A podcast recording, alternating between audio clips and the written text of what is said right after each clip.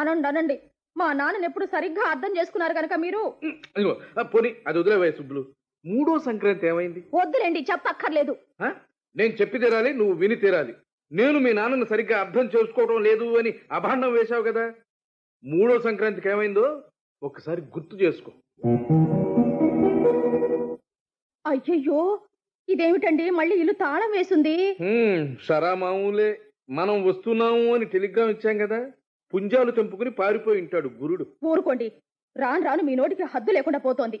మీ పక్కింటి మామయ్య గారిని పిలు అడుగుదాం. మామయ్య గారు? మామయ్య గారు? ఎవరు? సుబ్బులా? అవునండి. నేను మా ఆయన వచ్చాం. నేను ఇంకా గోపాలన్నేనండి. మారలేదు. ఊరుకోండి. ఆ, ఆ, బాబాయ్ గారు మా మామగారు ఊళ్ళో లేరా బాబాయ్ గారు? ఏం చెప్పమంటావు నాయన? ఉన్నదే చెప్పండి. స్టోరీస్ వద్దు. ఓ దుర్వార్త బాబు. ఆ ఏమిటండి అది? త్వరగా చెప్పండి. అమ్మా మీ నాన్న పోయారా? నా స్కూటర్ గోవిందయ్యానా? ఇదిగో మిమ్మల్ని. మామయ్య గారు ఏమైంది మా నాన్నకి? ఒంట్లో బాగుండలేదమ్మా. గవర్నమెంట్ ఆసుపత్రిలో చేరారు. అలాగా? ఏం జబ్బు చేసింది? మా ఇదారు రోగం వచ్చి ఉంటుంది. పద పద పెడదాం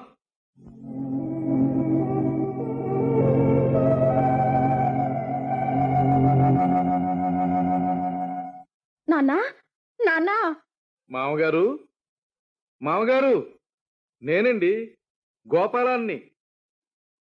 సుబ్బులు ఈయన్ని చూస్తుంటే నిద్ర నటిస్తున్నట్టుగా ఉంది గాని నిద్ర పోతున్నట్టు లేదే. ఊరుకోండి. అన్ని అనుమానాలే మీకు. నాన్న నేను నాన్న సుబ్బుల్ని. ఎవరండి మీరు? నేను ఆయన అల్లుళ్ళండి. నా పేరు గోపాలం అండి. ఈవిడ నా భార్య. ఇక్కడంతా చూస్తున్నారు. ఓసారి ఇలా పక్కకి రండి సార్. ఇటు రండి. ఇటు. ఏమిటండి? ఏమిటి? ఈ మూలకి గోడ చాటుకు తీసుకొచ్చారు ఏమిటి సార్? సార్ గోపాల గారు. రక్షించండి. అయ్యో అయ్యో ఇదేమిటండి? ఏడుస్తూ నా కాళ్ళ మీద పడుతున్నారు ఏమిటండి? లేవండి లేవండి. అయ్యా నేను ఇక్కడ డాక్టర్నండి. మీ మామగారు ఉన్నారు చూశారు భైరవమూర్తి గారు. ఆయన నాలుగు రోజుల క్రితం తనకి ఉబ్బసం ఉందంటూ ఇక్కడ చేరారు. ఆ తర్వాత బీపీ ఉందన్నారు షుగర్ ఉందన్నారు అక్కడి నుంచి టీబీ అన్నారు అపెండిసైటిస్ అన్నారు. అక్కడి నుంచి క్యాన్సర్లోకి దూకారు. చివరికి నిన్న ఎయిడ్స్ అని అనుమానంగా ఉందన్నారు. మేము పొలవమని అన్ని టెస్టులు చేసి ఆయనకి ఏ జబ్బు లేదని నిర్ధారించినా సరే తను ఆసుపత్రి వదిలి ఇంటికెళ్ళనని మొండికెత్తి కూర్చున్నారు. ఓ లోకల్ లీడర్ గారి రికమెండేషన్ ఉత్తరంతో వచ్చిన వ్యక్తిని గెంటే లేకపోతున్నాం. చివరికి నిన్న మంచి మాటలు చెప్పి బుజ్జగించి లాలించి ఆసుపత్రి బయటికి పంపి ఆయన బెడ్లో ఇంకో పేషెంట్ని చేరిస్తే చీకటి పడేసరికి తనకి గుండె జబ్బు కిడ్నీ ట్రబులు అంటూ వచ్చి అదే బెడ్ మీద ఆ పేషెంట్ పక్కన ముడుచుకొని పడుకున్నారు. మహాప్రభో! ఈయన పెట్టే చిత్రహింసలు భరించలేక ఇద్దరు డాక్టర్లు ఉద్యోగం మానేసి కిళ్ళీ కొట్టు పెట్టుకున్నారు. ఆరుగురు డాక్టర్లు లాంగ్ లీవ్ మీద సోమాలియా వెళ్ళిపోయారు. సంసార బాధ్యతలు తట్టేటంత ఉన్న మనిషిని గనక నేనెటూ పోలేక పిచ్చి చూపులు చూసుకుంటూ వెర్రి నవ్వులు నవ్వుకుంటూ ఇక్కడే పడున్నాను. పిల్లలు గలవదవని నన్ను కాస్త కనికరించి మీ మామగారిని ఇంటికి తీసుకెళ్ళిపోండి సార్. సార్ మమ్మల్ని బతికించండి సార్. సార్ భైరవమూర్తి గారు మిమ్మల్ని పిలుస్తున్నారు. అమ్మో చూశారా? పిలుస్తున్నారట. ఇప్పుడు ఇంకేదో కొత్త జబ్బు పేరు చెప్పి ఆయన హాయిగా నిద్రపోతారు. అక్కడి నుంచి మేము నిద్ర పట్టక జుట్టు బీక్కొని చేస్తాం. రండి నాన్నగారి దగ్గరికి వెళ్దాం రండి. ఆ, పద. మామగారు మామగారు. ఎవరు సార్ మీరు? ఔరంగజేబా? అదేమిటి నాన్న? ఆయన మీ అల్లుడు. మీరెవరు తల్లి? అయ్యో. రాణి రుద్రమదేవా? అయ్యో నేను నాన్న సుబ్బుల్ని మీ పెద్దమ్మాయిని. చెల్లిలేదు నాన్న. నువ్వు నా కూతురువా? డాక్టర్ ఇక్కడే చచ్చా.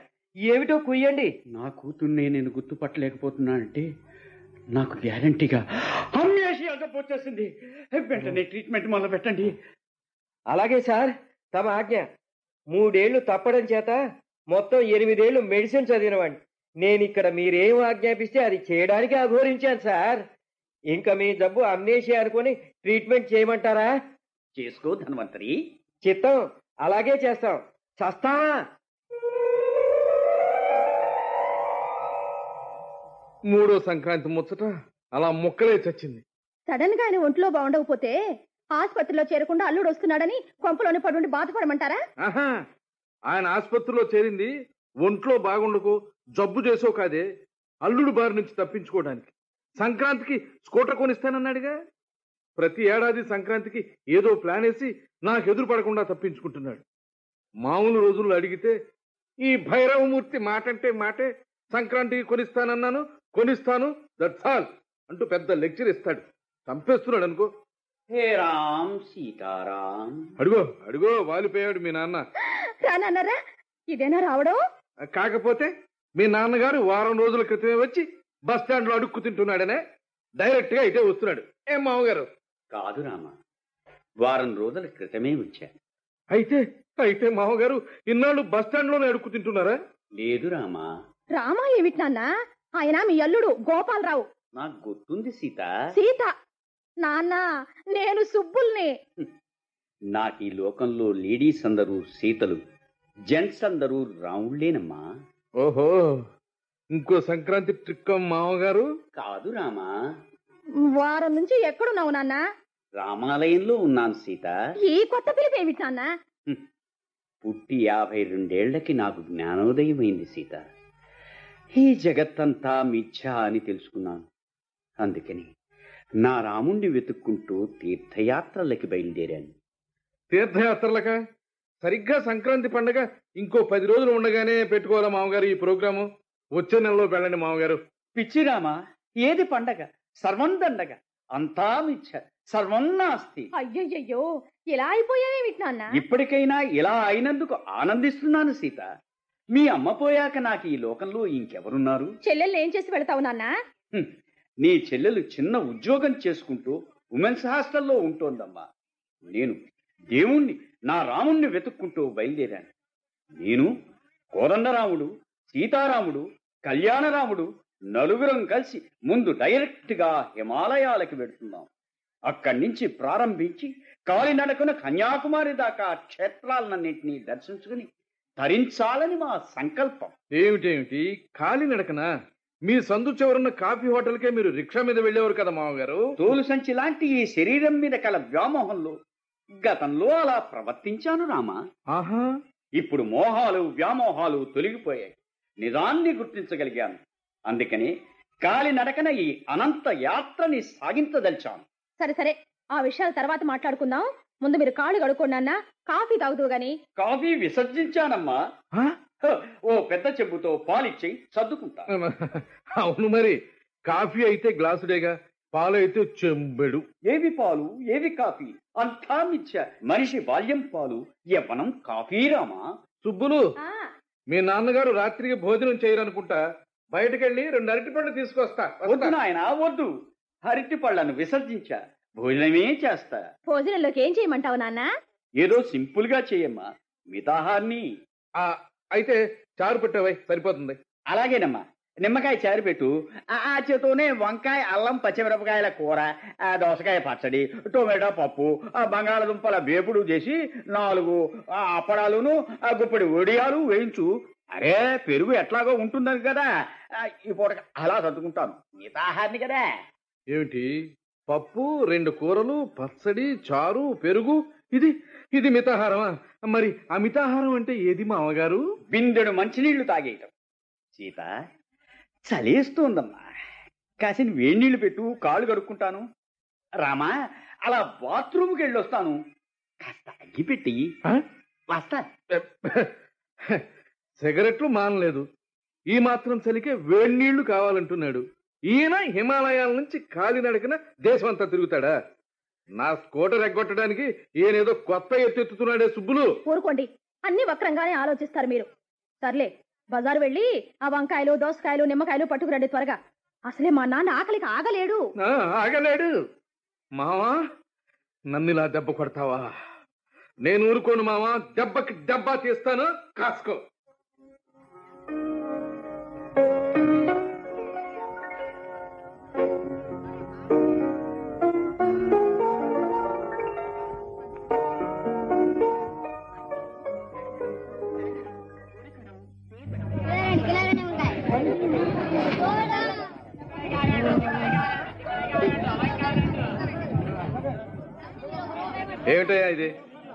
నిమ్మకాయలు చూస్తే గోళికాయలు అంత ఉన్నాయి. ఒక్కోటి రూపాయ? మళ్ళీ మాట్లాడితే రూపాయి పావాలా? అమ్మో అయితే మాట్లాడను. రూపాయికి ఇచ్చి. ఎరో గోపాలం. హలో మార్కండేయులు ఏమిటి ఇన్ని కూరలు కొంటున్నావు? మీ ఇంట్లో ఏదైనా తద్దినవా హా, అలాంటిదేరా. మా మామ దిగబడ్డాడు. స్కూటర్ విషయం ఏమంటున్నాడు? గత మూడు సంక్రాంతులకి ఏం చేశాడో నీకు తెలుసుగా? ఈసారి రామా రామా అంటూ కొత్త డ్రామా మొదలెట్టాడురా.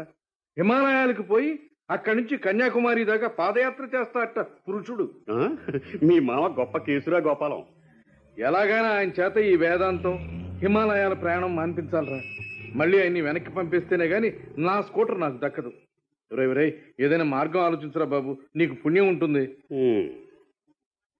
బాగా ఆలోచించగా ఆలోచించగా నాకు ప్లాన్ దడుతుందిరా చెప్పరా బాబు. ఆయనలో వేదాంత ధోరణి పోవాలంటే ఐహిక సుఖాల మీదకి ఆయన మనసును మళ్ళించాలి. అంటే ఏమిటో? ఏం చేస్తావు? నేను మీ ఇంటికి వచ్చి ఆయన బయటికి తీసుకెళ్తాను. తిరిగి వచ్చేసరికి ఐసు కావాలంటాడే తప్ప ఐసు కొండల దగ్గరికి వెళ్తానంటాడేమో నువ్వే చూసుకో. అలాగా? కానీ మరి?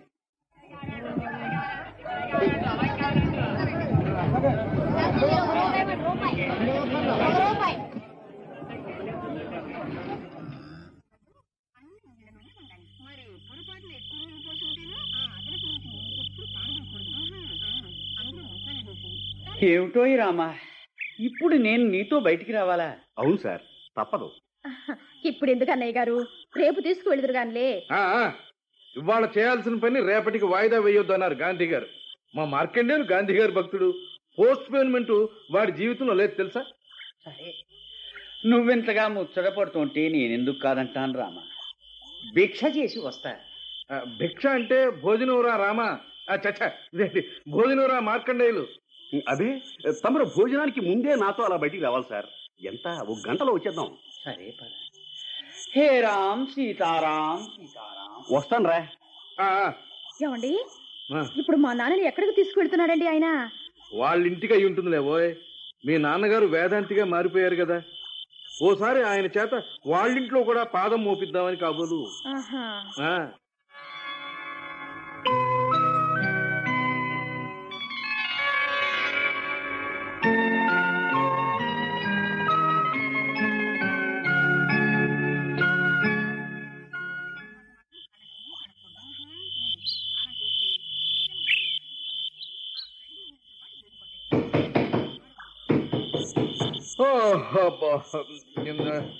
ఇంత అర్ధరాత్రి పూట ఎవరయ్యా అది?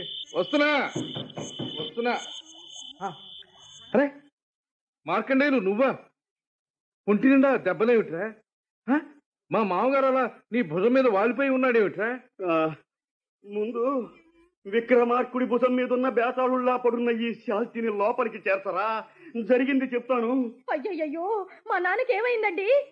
ఏమిటి వాసన? అది మీ నాన్నగారి పూర్వజన్మ వాసనలే. అలా పట్టుకో లోపల పడుకో పెడదాం. మరి భోజనం? స్వామివారు పవళించారు కదా ఇంకా భోజనం ఏం చేస్తాడు? అలా అన్నకు రామా దీనికతే సీతమ్మ అన్నం వడ్డించేయమ్మా పడుని తింటా తిని పడుకుంటాను. రే జాగ్రత్తగా పట్టండి రా లోపలికి చేరుద్దాం. అమ్మా. అమ్మయ్యా ఆ భారీ కాయన్ని లోపలికి తెచ్చేసరికి తల ప్రాణం తోక్కొచ్చిందిరా. ఇప్పుడు చెప్పు ఏం చేశాడు రా మా మామ? నాయనా నీకో దండం నీ మామకో దండం. రకరకాల మామల్ని చిత్ర విచిత్రమైన మనుషుల్ని చూశాను గాని నీ మామ లాంటి ఉద్దండ పిండాన్ని నేను ఇంతవరకు చూడలేదురా తండ్రి. ఏమిట్రా? ఏం చేశాడో చెప్పు. కాస్త మందు కొట్టించి హిమాలయాలకెడితే ఉట్టి ఐసు మాత్రమే దొరుకుతుంది. ఇక్కడే ఉంటే ఐస్తో పాటు మందు సోడా కూడా దొరుకుతాయి అని ఆయనకి ఆశ పెట్టి ఆయన ప్రయాణం మానిపిద్దాము అని ప్లాన్ వేశాను రా. స్టార్ హోటల్ పర్మిట్ రూమ్కి తీసుకెళ్ళి ఓ పెగ్గి పిచ్చాను. వద్దు వద్దు అంటూనే గ్లాస్ అందుకున్నాడు. నేను గుటకేసేలోపు ఆయన గుటకాయ స్వాహ చేశాడు. అక్కడి నుంచి మొదలరా నా కష్టాలు. ఐదు ఆరు ఎనిమిది పెగ్గులు పావు గంటలో లాగించేశాడు. అదే అదననుకుని ఇక్కడే ఉండిపో అని సలహా ఇచ్చాను. ఆయన అలా కాదని చెప్పి హోటల్లో ఇడ్లీలు పొట్లం కట్టిమ్మన్నట్టు ఓ పాతిక సీసాలు పొట్లం కట్టివు. హిమాలయాల్లో ఆ ఐసేసుకుని తాగుతాను అంటూ నానా గొడవ చేశాడు నేను ఇంకా మంది ఇప్పించను అన్నాను. పక్క టేబుళ్ళ మీదకి కప్పలాగా గెంతి వాళ్ళ నోళ్ళ దగ్గరున్న గ్లాసుల్లా కుంజుర్రేశాడు అంతా చేరి ఆయన్ని బాధపోతే పెద్ద ఆయన కదా అని నేను అడ్డుపడ్డాను. దెబ్బలు నాకు తగిలే. మేము కొట్టుకుంటూ ఉంటే సందట్లో సడేమియా అన్నట్టు ఆయన ఆ టేబుల్ అన్నీ ఖాళీ చేసి బ్రేవ్ అని తేంచి నిద్రపోయాడు. చచ్చి చెడి అందరి కాళ్ళు గడ్డాలు పట్టుకుని అక్కడ నా స్కూటర్ ఎవడికో తాకట్టు పెట్టి డబ్బు కట్టి బయటపడ్డాను రా అయ్యయ్యో అంత కథ జరిగిందన్నమాట.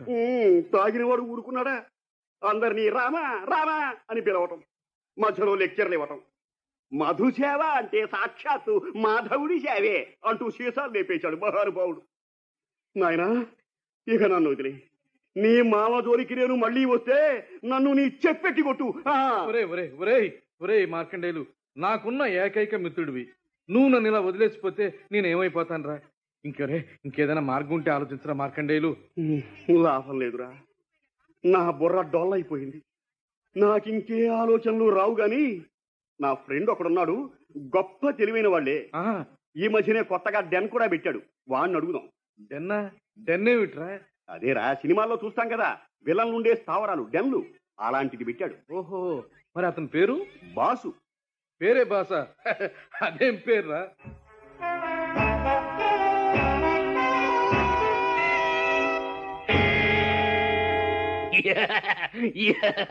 ఎస్ నా పేరే బాస్. బాస బోసు యేసు వాసు ఇలాంటి పేర్లు విన్నాను గాని ఈ బాస అనే పేరు నేను ఎక్కడ వినలేదండి. అంటే నా పేరు బాదం సుబ్బారావు విలన్లకి సుబ్బారావు అవధాని తిరుపతి పేరు శాస్త్రి ఇలాంటి పేర్లు ఉండకూడదని. బాస్గా షార్ట్ కట్ చేసుకున్నాను. నువ్వు అక్కడే ఉన్నావేమిట్రా? ఇంకా ఎవరిని ఉద్యోగాల్లో పెట్టుకోలేదా? ఆ నిన్ననే డెన్నలో పాలు పొంగించి గృహప్రవేశం చేశాను కదరా. చెక్క పెట్టెలు పాత టైర్లు ఖాళీ డ్రమ్ములు అవి సెకండ్ హ్యాండ్ మార్కెట్లో కొనుక్కురావడానికి మా అనుచరుల్ని పంపాను. అదేమిటండి? పాత టైర్లు డ్రమ్ములు ఎందుకండి? ఎక్కడో పిచ్చోళ్ళ ఉన్నావేమిటయ్యా? స్కూల్ అంటే బలలు కుర్చీలు ఉండాలా లేదా? ఉండాలి. హోటల్ అంటే కప్పులు ప్లేట్లు ఉండాలా లేదా? ఉంటాయి. అలాగే డెన్ అంటే చెక్క పెట్టెలు పాత టైర్లు డ్రమ్ములు ఉండి తీరాలి. ఎందుకండి? ఫైటింగులప్పుడు పనికొస్తాయి. పైగా మన డెన్నులో అవి లేకపోతే మిగతా డెన్నుల వాళ్ళు మనల్ని చిన్న చూపు చూస్తారు. అదేమిట్రా టామ్ వాడినవన్నో నోటికి గుడ్డ కట్టి తెస్తున్నావు? వీడు రిక్షావాడు బాస్. పెట్టెలు డ్రమ్ములు రిక్షాలో పడేసి తెచ్చాం. మన డెన్ గురించి వీడు పది మందికి చెప్పకుండా నోటికి గుడ్డగా తెచ్చాం. మీ మొహాలు మండ. పిచ్చి వెతవల్లారా పరాయి వాణ్ణి మన డెన్నులోకి కళ్ళకి గుడ్డు కట్టి తేవాలరా. నోటికి చెవికి గుడ్లు కట్టి కాదు. Sorry boss.